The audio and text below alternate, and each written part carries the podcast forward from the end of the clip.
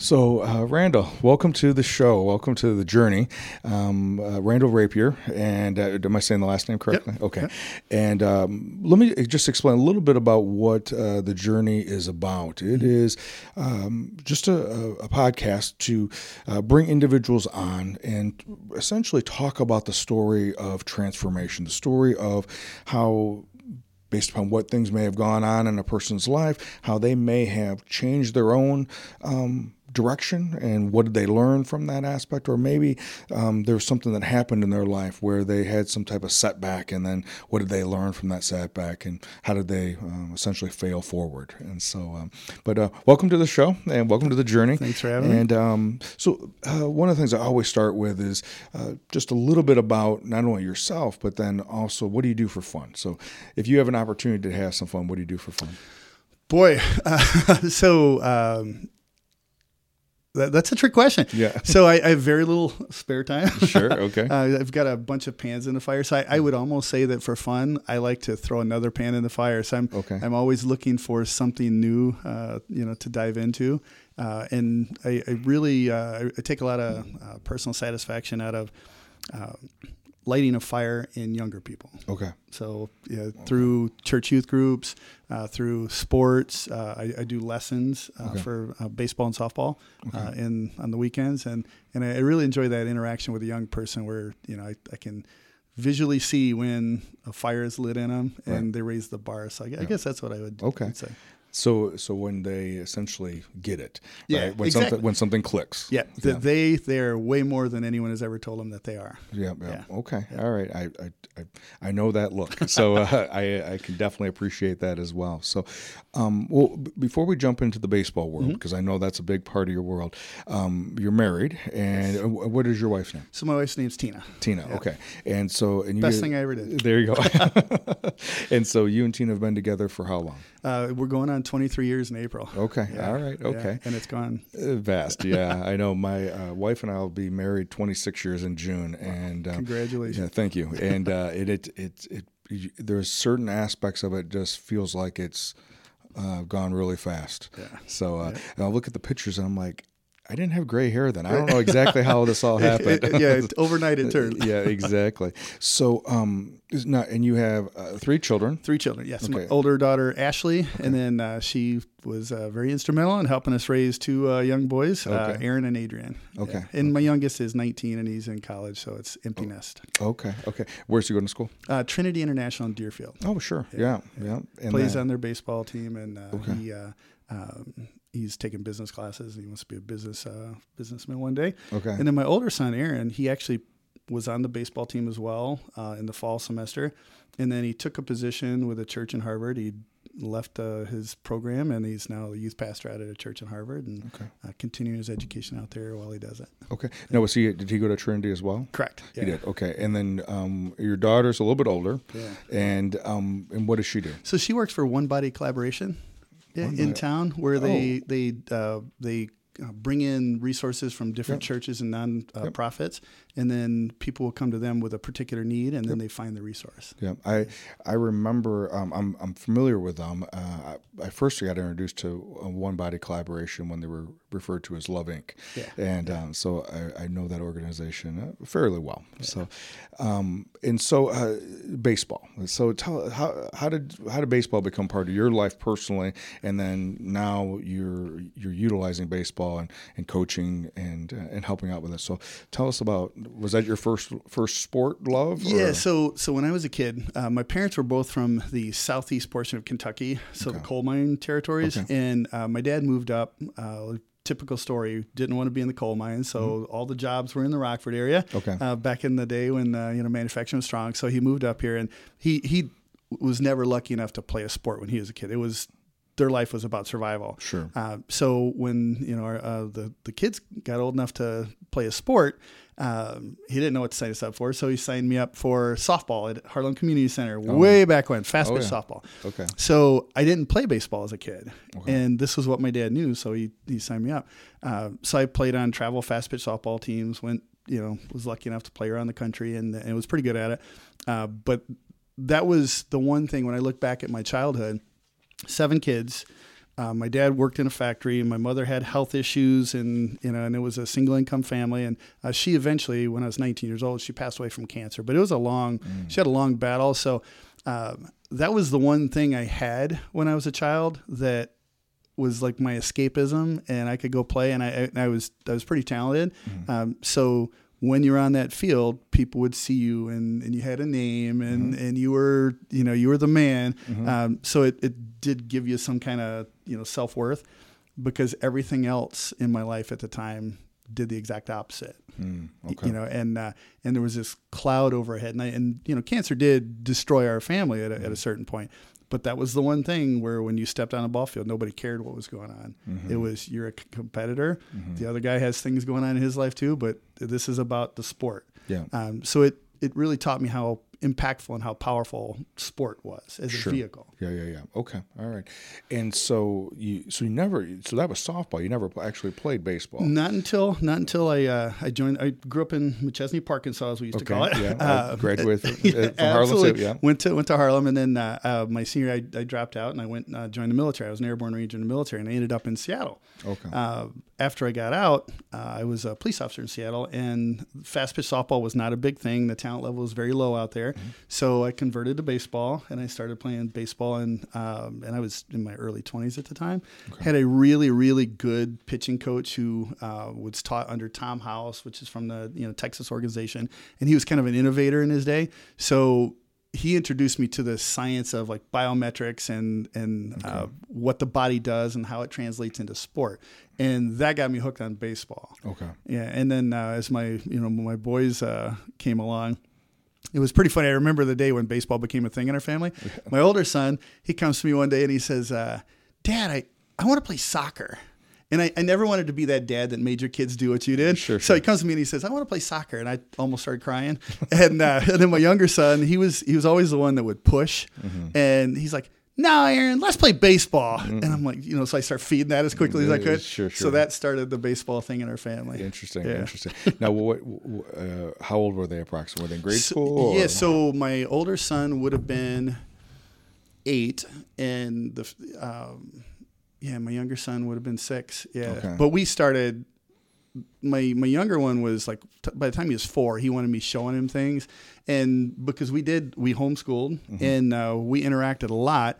Um, part of the socialization that we we uh, made sure with intentional you know uh, socialization of our kids when we are homeschooling uh, sport was a big thing so we would get involved in sports so even at a young age like four when my wife would leave to go grocery shopping she didn't know this, but we would move the furniture out of the way and we'd set up a little mound in the living room and, and he'd have me showing him, okay. uh, you know, techniques. So at a very young age, he was he knew what his body was doing and, and mm. you know, and he dove deep into it. My older son, he was very good at it, but it wasn't a priority for him. Wasn't as much of an interest. Yeah, yeah, yeah. He was he was much more uh, involved in his ministry. Uh, he was a Bible quizzer at a young age.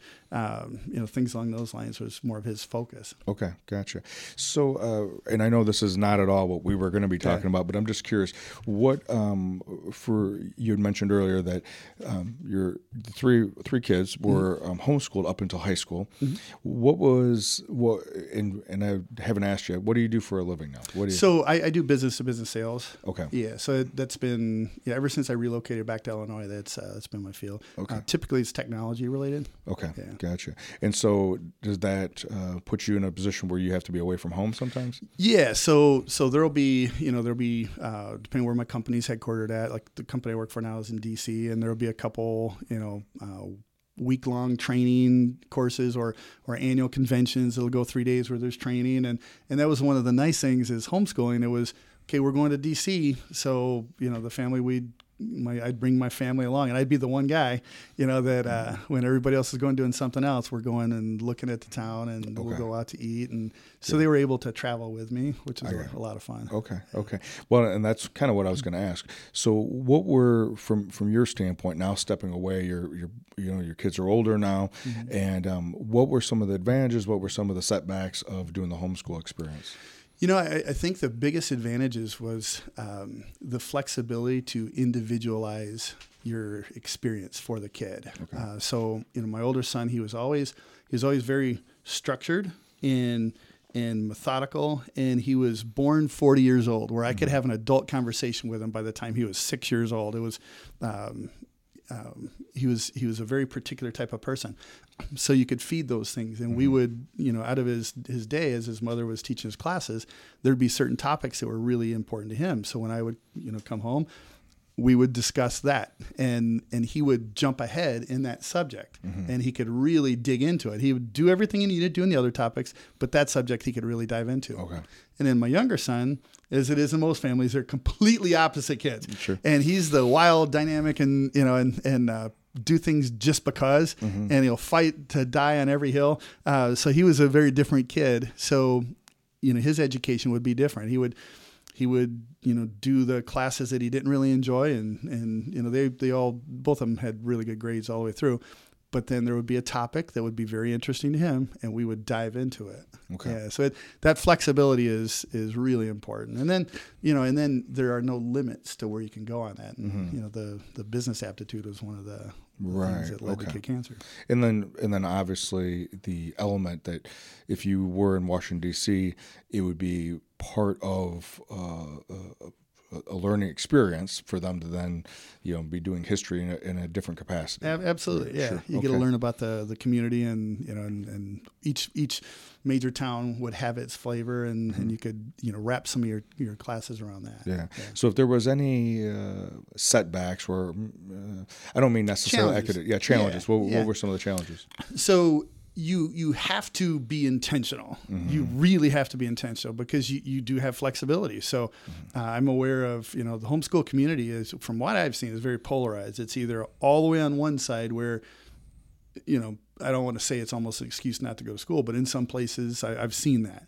And then on the other end where it's like you know we're going to put st- school on steroids um, and there's very little middle ground you know and it's either one flavor or the other.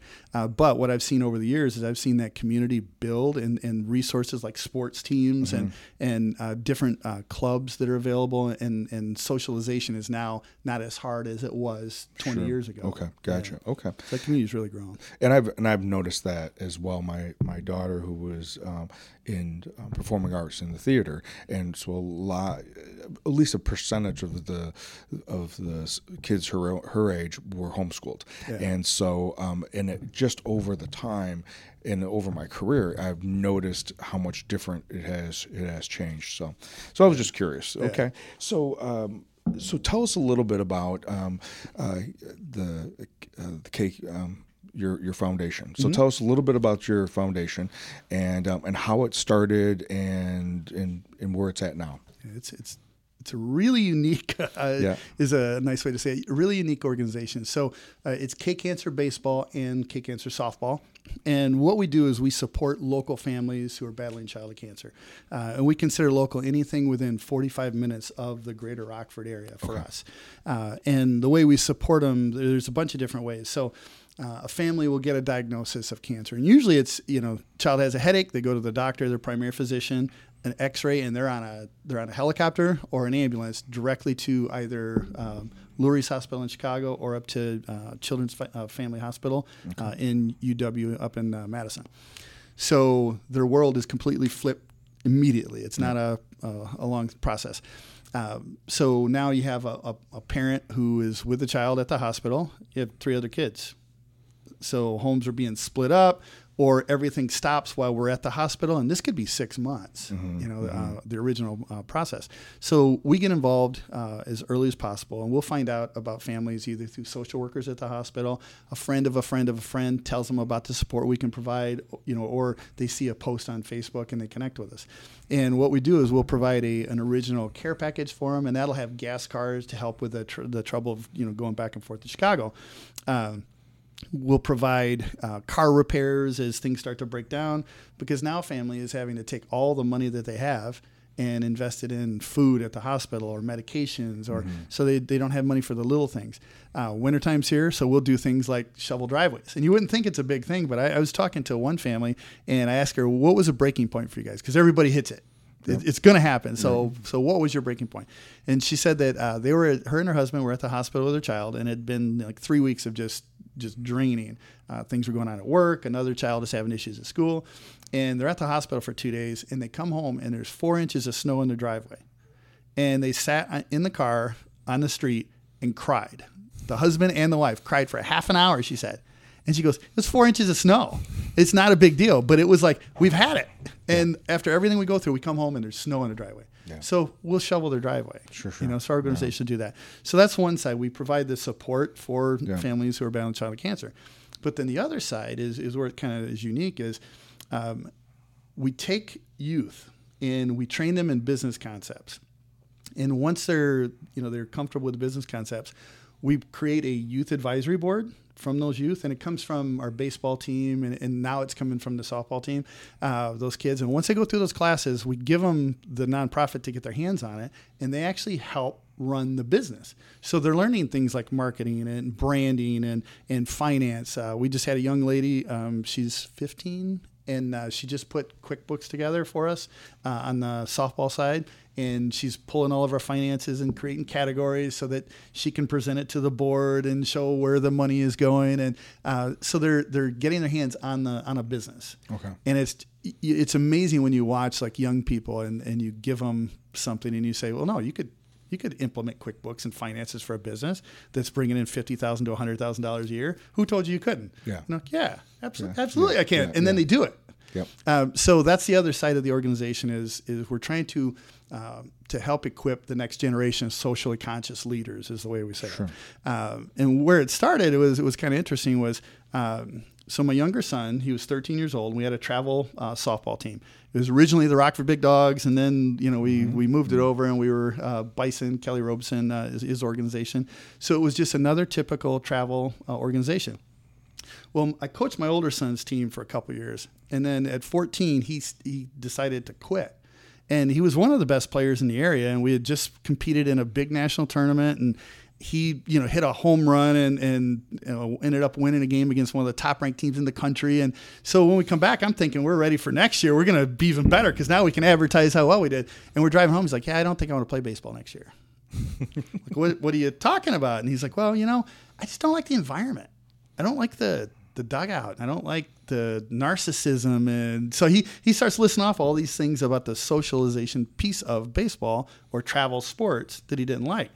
So it, it made me do some soul searching as a dad mm-hmm. and like mm-hmm. i'm creating this environment and then my child is recognizing the, the issues with it mm-hmm. uh, because as a travel parent our budget for the year is wrapped around their tournaments our calendar is wrapped around their tournaments they have to have a $400 bat. I mean, you can't play baseball without a $400 bat. Uh, so all of these things you're teaching this young child just because God went on his right arm and he throws faster than another kid, mm-hmm. you're teaching the world revolves around you and you're better than everybody else. Mm-hmm, mm-hmm. And in the back of the head of a travel athlete parent, there's that little piece that's mm-hmm. saying, am I really teaching my kids the things that they really need to know to be solid human beings? Mm-hmm.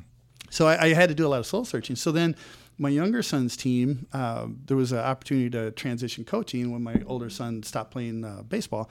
So I started coaching his team, and we wanted to do it different, see if there's some way we can kind of hack that. Because there are so many positive things that travel sports teach a child, uh, or any sport or any interest that they pursue and they become excellent at. Yeah. There are so many positives that are taught through that. That you can we can we keep the the bathwater or throw out the bathwater but keep the baby mm-hmm, mm-hmm. so so what we uh, we did was I, I started talking to the boys and they were 13 and at that age as a baseball player you're gonna there's no other thing you're gonna be a professional baseball player you're gonna make millions of dollars i mean yeah. everybody can tell you that um, so the conversations were what are you gonna do outside of baseball when this all stops what are you gonna do and you're having these conversations with 13 year old boys and for half of them the answer was uh I don't know. Mm-hmm. And that was it but then a couple of them were, you know, one kid said, you know, I think I want to be in marketing or digital marketing. And one kid thought he might be interested in finance. And another one wanted to be an entrepreneur.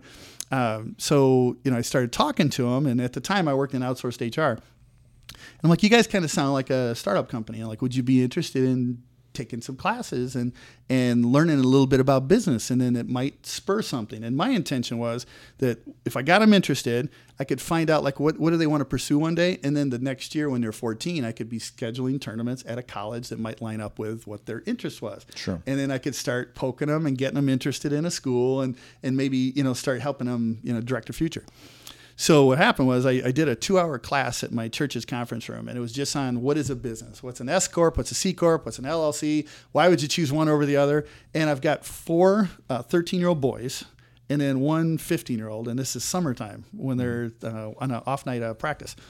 And they just kept peppering me with questions. I thought I was going to bore them to death, but they're peppering me with questions. And at the end, when can we do this again?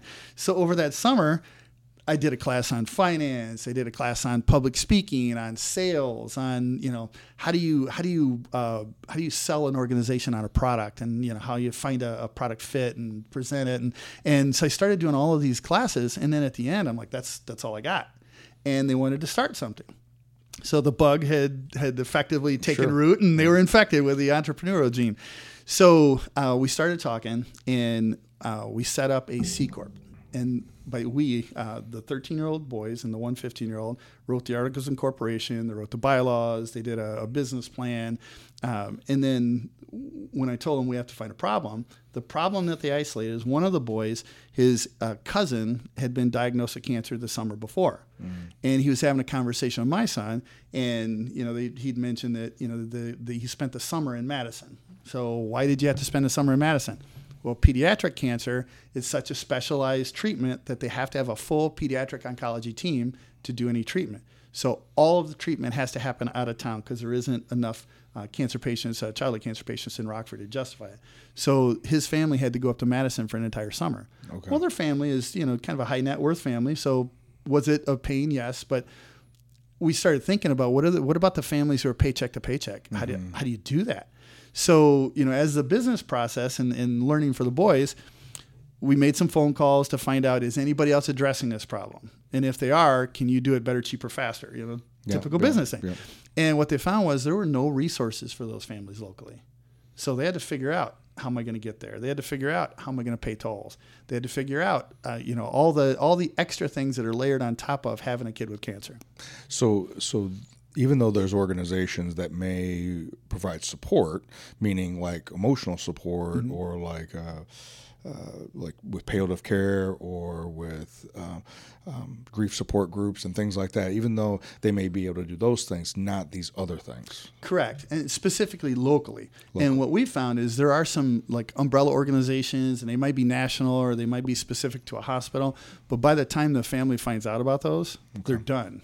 Okay. And and they wish they had known about it earlier. Okay. So what can we do locally to support local families who are facing these issues? Gotcha. Okay. So we they built a a, uh, a nonprofit and the boys went through the exercise of actually filing all the documents. Uh, and you know, we received our 501c3 status. So then we would start reaching out to business leaders in, in town, and the boys would come out, and I'd carry their briefcase. And you have two 13 year olds sitting across the table from a business owner, and they're doing a full sales pitch. Here's the problem. Here's our solution to it. Here's the cost do you see where you could be a, a, contributor to it? And they would close on it. And uh, and the first year, I think it was, I think the first year was twenty thousand or twenty five thousand dollars they brought in, and then they would sit on the the board meetings and decide how they're going to allocate those assets.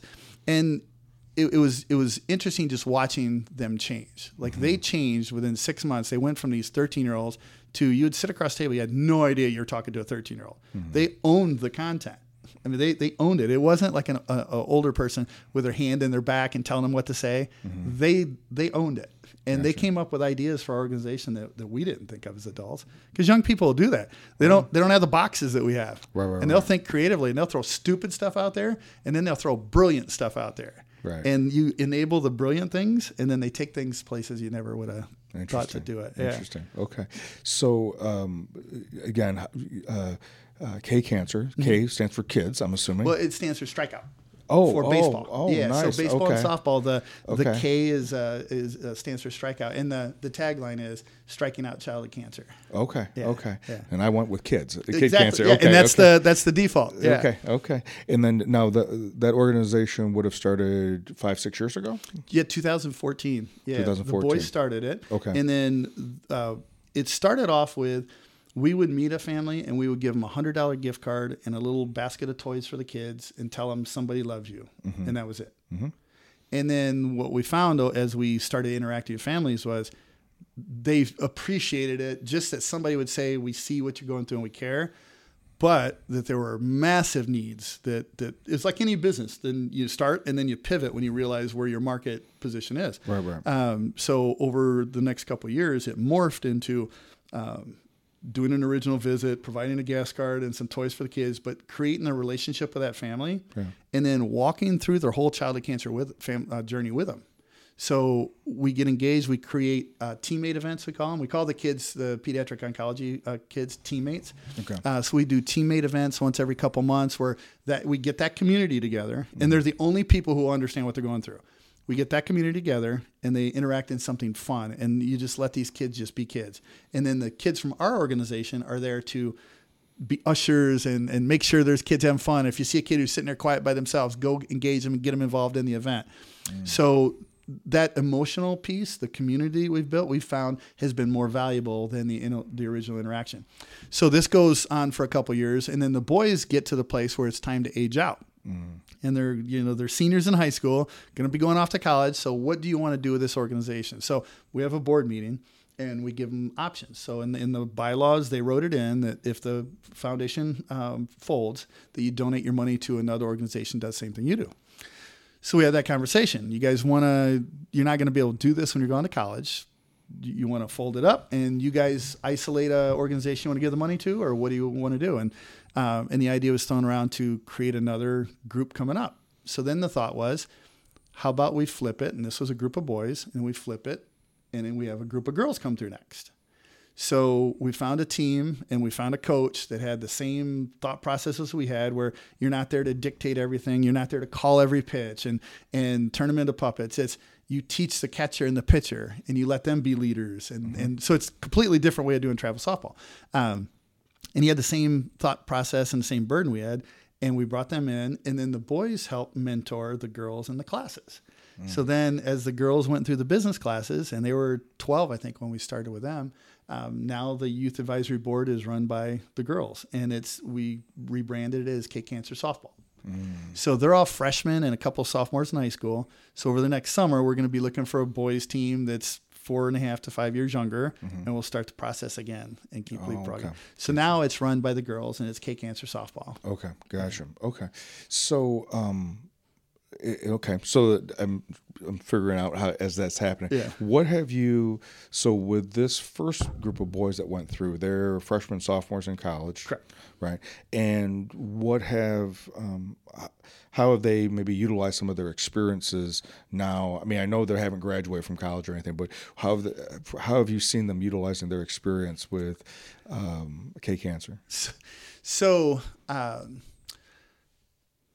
it, it is has been interesting. So I mentioned my older son stopped playing baseball and he you know decided to do some other things. So uh, he was very involved originally, and he still gets involved with some ideas uh, of of what we're doing. Uh, he goes off to college, and uh, he's on a baseball team at Trinity International. Um, and he's got his plan in front of him. He's going to do business marketing with a, a double major in uh, theology and an opportunity comes his way to do something that's in his wheelhouse and something he wants to do as far as ministry. And he wasn't afraid to pivot and say here is here was my plan but then as i'm look going through life and i see a need and i think i can meet that need he wasn't afraid to pivot and dive in complete and no i can figure this out and i will find a way to make this work. Okay. um, then uh, my younger son Adrian, um, he's uh, he's involved uh, in baseball at uh, Trinity, but he attends like startup camps and um, like uh, gBETA up in uh, Beloit, their uh, startup community. Uh, they when they do their pitch nights, he's there.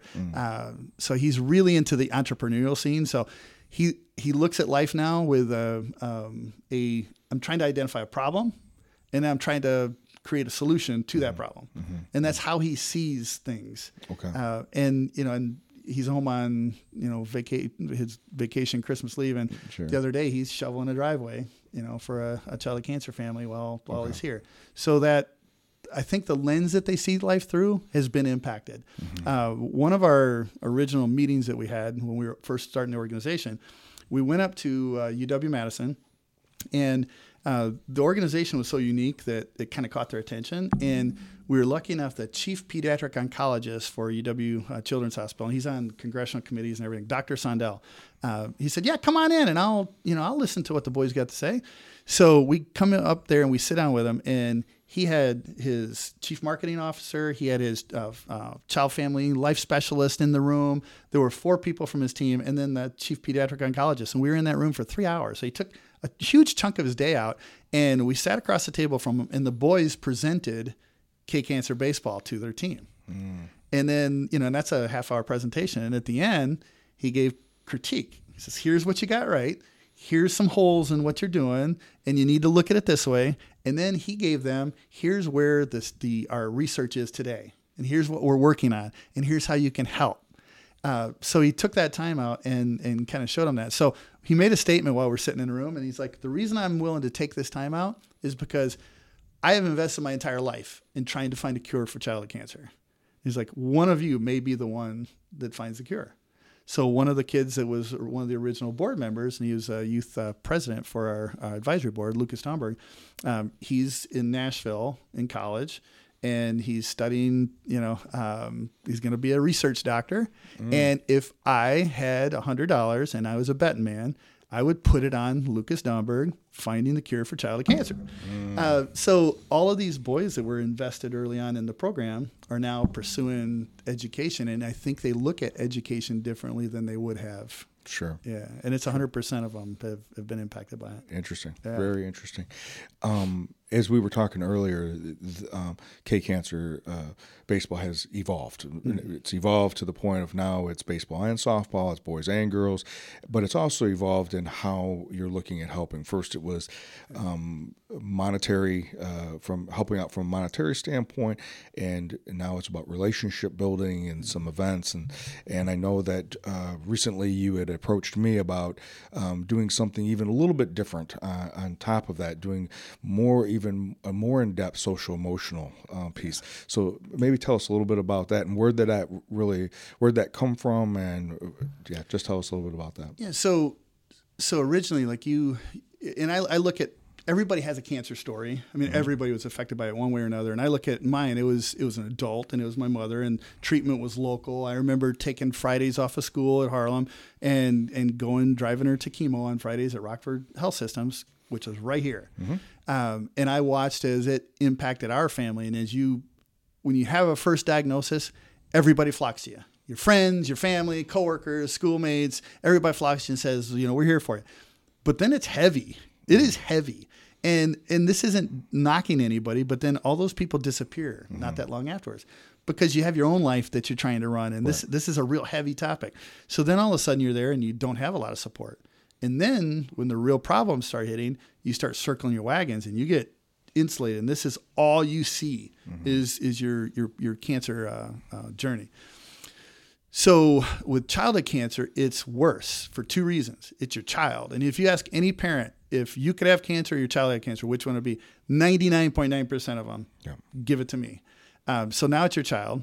Uh, and then you're ripped away from your support network because you have to travel out of the community for your your uh, treatment. So it's creating a disaster in the emotions of a person and the psyche of an adult. Mm-hmm. So what we've noticed as we've really gotten close with these families and they've become family is sure you know financial resources are great, but you know what is a real big need is the emotional side of it is can you help me with this? And and no one would even ask because you think there's no way i could help with this. But yeah. one thing i noticed was we had a teammate event uh, cooking with the chef at lucha cantina which is really fun. They cl- close down a restaurant and the chefs run a cooking class and you have all these kids with cancer and then our, our their siblings or or being the chef for the day.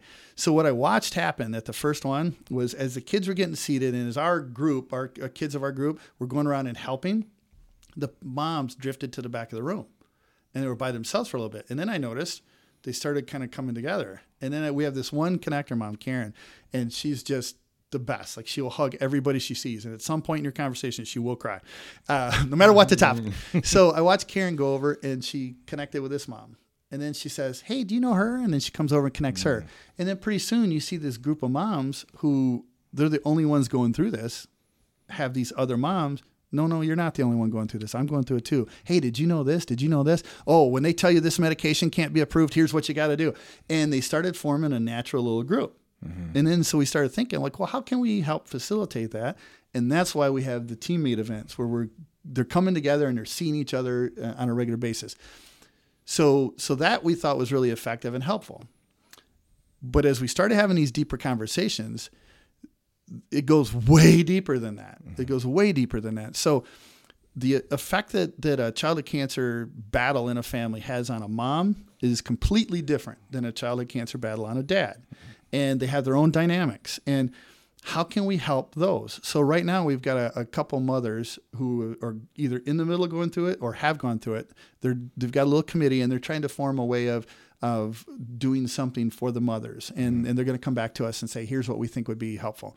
Um, but I asked a dad, and he uh, he's he has a son uh, that had gone through his cancer battle twice, uh, and then he was re-diagnosed again. So it's he's he's back in the middle of it. And I asked him if you could, uh, and he's very open, and, and we've got a really good relationship. And, and I'm like, if you could tell a dad who just received the news that his child was diagnosed with cancer, if you could give him one piece of advice you wish somebody had given you, what would it be? And he said, didn't even have to think about it. He said, take better care of yourself because you're not going to. And he said, you're not going to be a help to anybody if you don't. And, and it's all about surviving the war and not the battle because, mm-hmm. you know, as, as dads, okay, my child has cancer. Here's what's coming up. I got to get this uh, insurance lined up. I have to find out if I can take PTO at work. I have to, and you start trying to formalize everything because you got a battle coming up, and how am I going to fight that battle to protect my family? And you give no thought to the war, and and because you don't know how long it is, you have no idea how long this is going to be, and you have you've never been here before, so it's it's in the back of your head. But you so focused on this one battle that you can, you know, you just forget about yourself and then you, you do nobody any good after a while. And it was it was it was insightful. Um, so we started thinking, what can we do? So then the thought was, um, let's reach out to somebody that is an expert in this instead of doing it yourself and trying to wing it and take a five year learning curve. Let's get somebody in here that really knows what they're doing and how to how to interact with these dads in in this situation and, and get where they live and give them some tools that they can use some some basic tools to to survive the trauma. This is I, I was I was an airborne ranger in the military and I, I I went to combat and I was a cop for five years in Seattle. Uh, I worked at projects at night for a year. I was a domestic violence detective for a year. So I've had issues and things happen in my life that um, my, my brain's not formed that way somehow. So I, I, I'd never had any issues with PTSD, but I knew a lot of people who did. And I watched people go through the same situations I did that had PTSD. These parents have PTSD. And to, to give them the tools as they're going through their journey that can help minimize the effects of that and help them just survive and get to the end of the war. We started off with a hundred dollar gas card and saying somebody sees you. And then now, just because there's so many people in the community that are willing to get behind when they see a problem, um, we as a group, as a community, may be able to provide some resources that get down in the trenches with them. You know, and that's really exciting. That's really exciting. Gotcha. Okay. Okay. So, so it is kind of like what you talked about with the boys originally. As the farther you go into um, the marketplace, the farther you go into a business, the more that you recognize that um, there's more more opportunities where we can where we can make a difference, where we can where we can fit in, where we can possibly provide some solutions. And so, Yeah, okay. and what and what's the most impactful? right, right, you right. know and, okay. and it's not to minimize the any you know if you are just doing anything kind for another person that's impactful Mm-hmm. so it's not to minimize you know providing a hundred dollar gas card um, or just you know saying hey i see you Right. because we need that but if if you can also you know equip them and give them the tools and the support as they try to implement those tools Yeah. to actually get through this to the end of it what you see is that they flip over to the other side of the table Yeah. so now instead of needing the resources they flip over and they're contributor we have we have a couple families now that were original families that we supported that now they're running toy drives. They're mm-hmm. doing, you know, one of the moms I mentioned, she's heading up, you know, helping head up the committee to provide resources for the moms. Mm. So she was on that other side of the table, and now she's giving back. Mm-hmm. You know, and mm-hmm. that's that's been a real eye opener. When we first started this, and we were telling people, "Hey, here's what we're thinking of doing," the the initial reaction people would have is, "Oh, people are going to take advantage of that." Hmm. They're gonna they're gonna come up with reasons to get gas, gas cars stuff. We find it's the exact opposite. Hmm. Where I'll get a I'll have a social worker reach out to me and say, "Hey, Randall, um, this family they need some help with their car." Like when I was talking to them, they said their car has no brakes, and and uh, and I told them like, did you reach out? And they're like, no, they've helped us so much already. And I'll I'll call them up. I'm like, hey, listen, I'm mad. you know, I'm mad. I found out that your car needs repairs and you didn't tell me. And they're like, we we didn't want to come back because you guys have been so helpful. You know, and people in the community have been so helpful. But what I've found in the Rockford area, this area has challenges. I mean, there's no way of saying it. Like there there are challenges that are specific to living in Rockford. Mm-hmm. But it's also one of those communities where if you look at that that challenge and you say, "This is a challenge because you live in Rockford, but I'm willing to do something about it. Would you like to help?"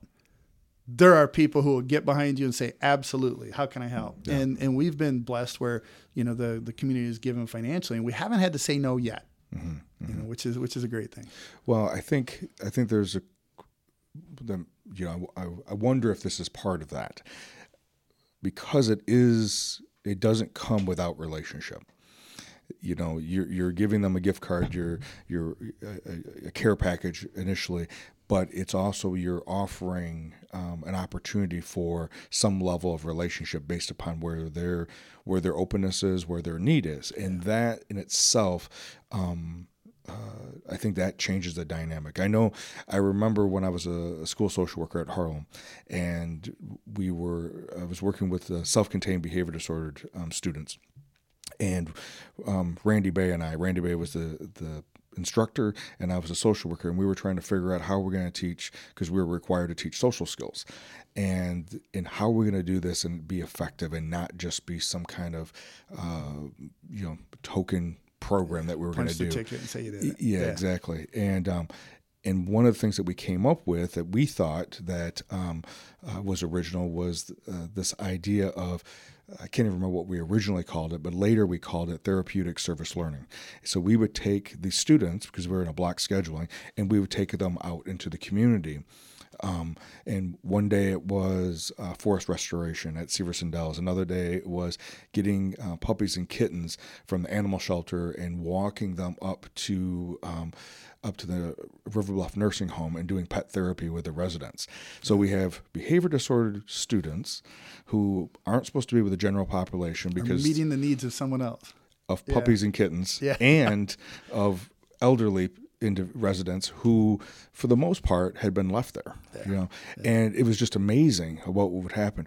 One of the things that people were concerned about, um, concerned about, cautious about, is. Um, are they going to take advantage of you? You yeah. know, are the students going to take advantage? Of, well, number one, we had some pretty strict guidelines about how they were to behave when they're out in the community.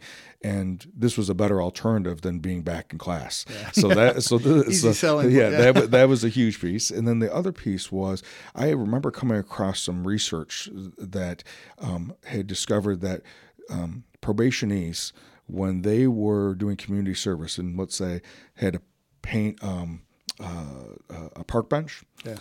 That park bench was then protected because they had put the effort into painting it, and so they made graffiti other things, but yeah, they weren't going to graffiti with it. Yeah. yeah. and so um, and that seed was planted with us believing that it would be the same thing. And um, over the five years that we did it, um, where Randy and I were there, um, we very much saw that. And so it, it seems like, in, in, a lot of ways, not only it's an opportunity for the students um, to come in and be more than they thought they could be, yeah. but um, and it's not to say that people aren't going to take, aren't going to stretch. Absolutely, there'll always stretch the utilization because um, a lot of times they're not going to be in their right mind yeah. um, because of the cancer, right? Yep. And, and and it doesn't just affect the young person who has cancer; it affects everybody. Everybody, everybody in the family or in in the fringe even around that are being yeah. affected by that. So, um, so I think it, it is a great thing that you guys are doing. One of the other things that make me um, stands out. I, I run a homicide support group um, for the state's attorney's office, mm. and we we talk about it as a very homogeneous group. Um, it's a club that no one wants. Um, to be a part of because yeah. of the membership requires right. that you the table stakes yeah. yeah that that someone in your family or your loved ones has died from homicide and um, but it's like you said before there's an element that they um, they understand um, they only feel understood by someone who's going through the same journey. Absolutely. And there is an element to that. We can empathize. Yeah, but you can never understand. It's not exactly the same. Yeah. Yeah, we so we have a family uh, just this last week that was able to ring the bell, and anyone in those circles knows exactly what that means. It's my last day of chemo. As I'm leaving the hospital, they have a bell up there, and you get to go over there and just ring that thing like crazy. So it's this cute little girl, and she's I think she's four now. She might be five, uh, but she got to ring the bell. So from the funds that our organization receives, one of the uh, parents in our group had shirts made for her, her family, like 20 family members, you know, team, you know, and it, it's, I'll never, you know, I'm never, never fight alone or some cool little logo. Yep. And they all got shirts to remember the day. Well, you're done. You got to ring the bell. Yep. That's not the way it works. So 66% of all kids who survive, so it's 20, 80% survive uh, cancer treatment, but then uh, 66% of the survivors have lifelong major disabilities, not minor, but major disabilities. So from the treatment, because their treatment is is adult cancer treatment, so it's adult chemo that they're given. There are no, there's not enough kids who have cancer to justify a big pharmaceutical company spending a bunch of money to find a new cure. So that cancer research receives 4% of the federal budget for cancer research goes to pediatric oncology only 4% so there are no new drugs. So these are, are incredibly impactful medications that are going to these bodies. So they're damaged more than an adult would be. So they have to live with that for the rest of their life. So i have my granddaughter over the house uh, last couple days. She got a little cold. Her head starts getting warm. She got a little fever and a runny nose. To me she's got a cold. To somebody who's survived childhood cancer in their family she may have leukemia. And it's an immediate trip to the emergency room. And until they tell you absolutely not, you are sure your child has leukemia again. Sure. And it's recoming, it's coming back again. Every single cold that their, their child has, Yeah. it's impactful. Yeah. Um, so it, it never, it doesn't stop with ringing a bell. And the only people that could understand that is somebody who's gone through that. Right. You know, so to provide that long-term um, uh, support, it's given. You know, and, and all we try to do is we just try to create an environment where that can happen. Right, right. right. Yeah. Yeah. And and that's what I found is instead of trying to answer everybody's problems, if you can go help enable somebody, you know, we get people come up say, you know, I'd, I'd like to start a nonprofit. I'm like, well, do you really have a passion for it, or you just want to help? You know, well, I just want to help. Well, look for somebody who's doing something good and get behind them, and and you can really do something major in your community when you do that. And it's just a bunch of people seeing uh, seeing somebody who has a, a good idea and they're doing it for the right reason, and and just help them. And and it's amazing what can happen. You can impact something like childhood cancer. yeah, yeah. Yeah. and and it is a pretty amazing amazing story and i know uh, as you had asked me regarding this next this next piece of it um, uh, or another aspect that you're going to be offering is going to be specifically for the fathers or potentially other fam other male family members that that may be involved and so tell us a little bit about what was that vision why specifically fathers and why um, why specifically the males in the in the family? So, um, I, I mentioned I'm a big podcaster, and and I love listening to podcasts that just talk about the human psyche and what mm-hmm. makes us who we are, and and the the science behind the differences between us, mm-hmm. and you know, and there's today it's it's challenging. You, you never want to open your mouth and say that there's differences between us mm-hmm. because you're going to offend somebody. But when I am involved in an organization that sees a bunch of different families, and and cancer could care less if you're if what nationality you are. It could care less what you know it's social economic uh, status you are. It could care less. When we go do our drop off our, our uh, Christmas toys, we do it in every community in Rockford, from the nicest houses to the projects. It's in everything in between. So it, cancer doesn't care. Um, what I've found though is that there are differences in the way people deal with things, and we and I, I've seen it. Just pull the data out. I've seen it, and I see the way mothers typically handle. I mean, of course, there are always you know there's always exceptions, but I've seen the way mothers handle childhood cancer, and I've seen the way fathers handle it, and it's it's drastically different. You know, the you know men have a way harder time talking about anything, let alone that I can't handle this. That the guilt of a of a man that um, I can't protect my child from this is different than the guilt of a mother who feels like I can't love my child through this, or I should have noticed their health closer and I could have prevented this, which they absolutely cannot. right But those those thoughts come up.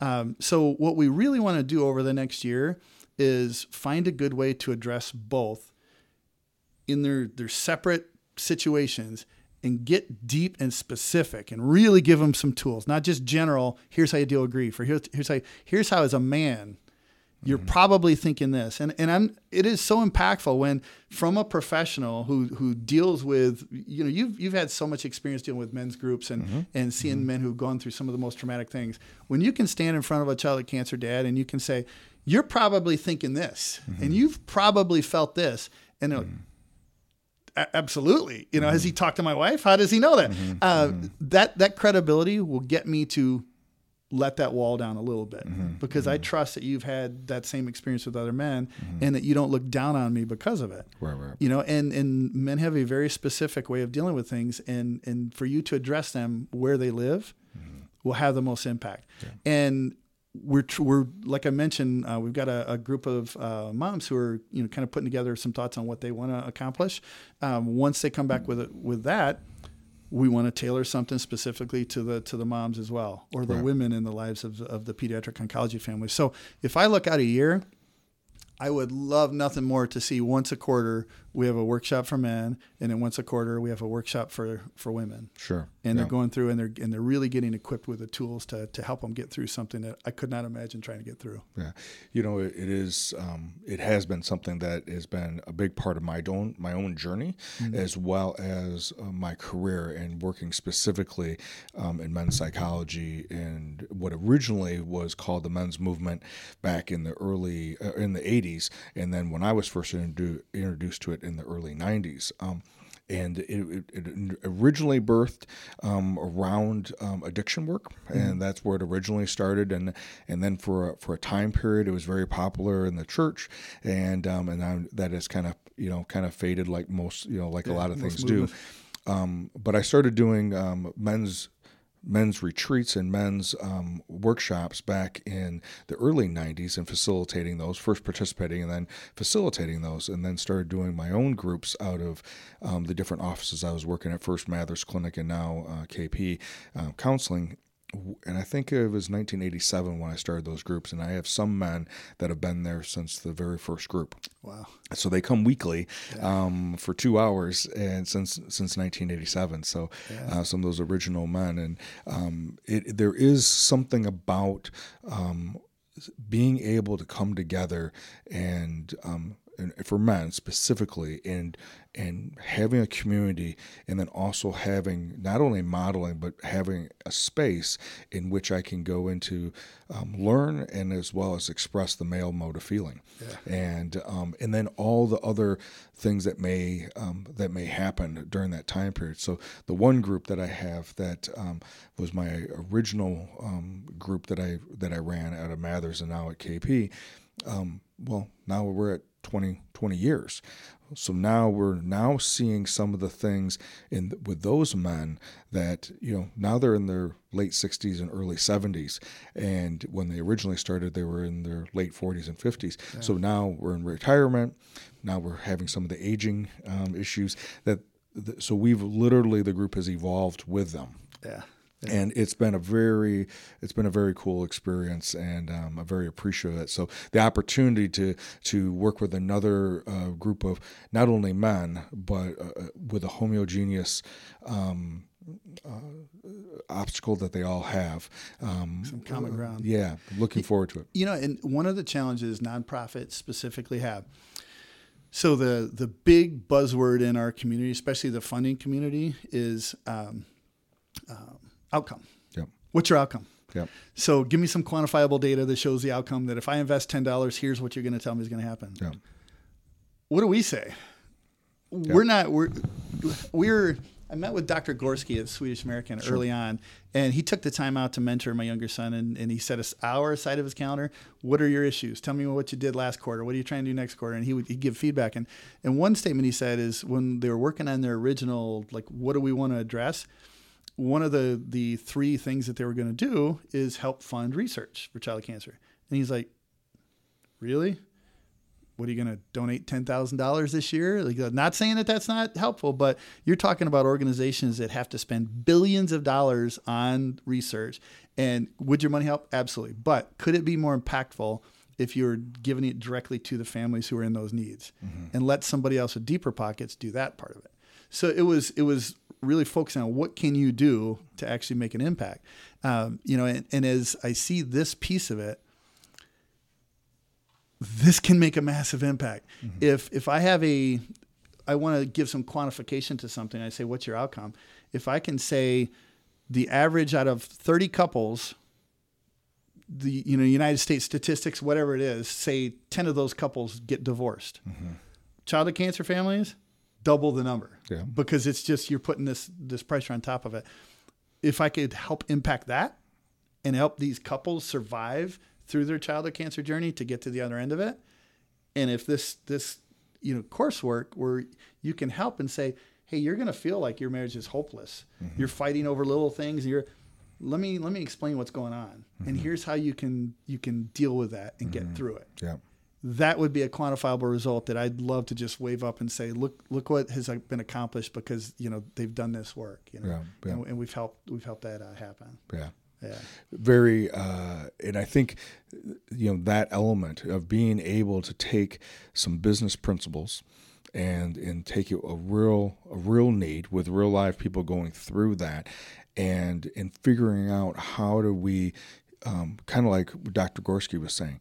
Um, I understand your point. I understand why you want to do it, but it's not going to be necessarily the best use of those resources. But you can make a greater impact this way. Similar, as you said, that you you've learned to have the flexibility and the adaptability to pivot where you see where the needs um, where the needs are or where you could possibly make a greater a greater impact. I, I am looking forward to being part of it. Looking forward to uh, seeing what we can do and what kind of space we can create and and seeing what um, evolves from that. So so uh, Randall, as we're wrapping up, um, if there was one thing that you would want to share for the listeners, either regarding um, uh, K Cancer, that organization, or if someone's listening and themselves maybe being inspired to want to get involved either with K Cancer or get involved with some other organization, what would you what would you want to leave with them? you know, uh, a, a couple things. One is is just get involved. Like y- y- you might not think that you can do something, but if you just take the first step. You're going to turn around four years from now. Like we we were given a hundred dollar gas card. You're going to turn around four years from now and say, "How in the world did this happen?" Yeah. And look how awesome this is. Um, but the the other thing and the main thing I would really like to get out there is when you look at specifically a young person, but I, I think it can be anybody. When you look at somebody and, and you look past all their their their flaws and all the things that they've been told by life in general that they can't do and and and where they fall short, and you look for one little thing that they could potentially do, and you call that out and you equip it and you feed it, you can transform a life. And and we've seen that happen with young people where we've looked at them and we've said, you can learn these business principles and, and it's just a vehicle. The the business training and the sport is just a vehicle to say, if you set goals and you work your tail off and, and, and you you find every resource that can help you get to where you can, you can accomplish things you would never expect. And, and you can transform a life uh, instead of it being just a kid going out there thinking that you know the world's right I have no value and and I should just march along at the behind whoever's leading the way. And instead they look and say, No, no, no. I've been equipped specifically to do something. I don't know what it is, but I'm gonna find it. And when I do, I'm gonna leverage it to the hilt and I'm gonna find everybody I can that can get behind me and help me leverage it. And I'm gonna go make an impact. And and when they do, they will make an impact. And you can say you had a little part of that. Yeah.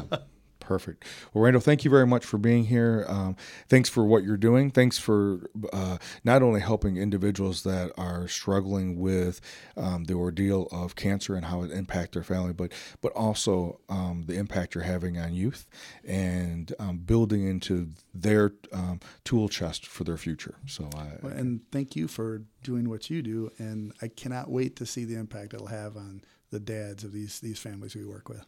Well, thank you, thank you.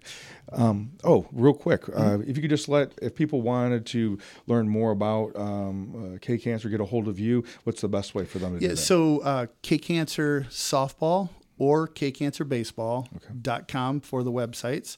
And then uh, they're at Facebook, and it's facebook.com slash kcancerbaseball or kcancer softball. Okay. And if anybody knows a baseball team that's about 10 or 11 years old that would be interested in uh, becoming our next iteration, uh, just message the page, and I'd love to talk to you. Okay, perfect. Thank you. Well, thank you very much for joining us today. As Randall has shared um, not only his own love for softball and baseball, but being able to help youth and being able to pour into that. And just as he had mentioned, didn't know necessarily where that was going to go, but he wanted to be involved and wanted to make a difference. And now, with the organization of uh, K Cancer Baseball and K Cancer Softball, he's doing just that, having a ripple effect on youth as well as the adults that are impacted by um, childhood cancer. Thank you very much for joining us and look forward to joining you um, and seeing you next week. Thank you.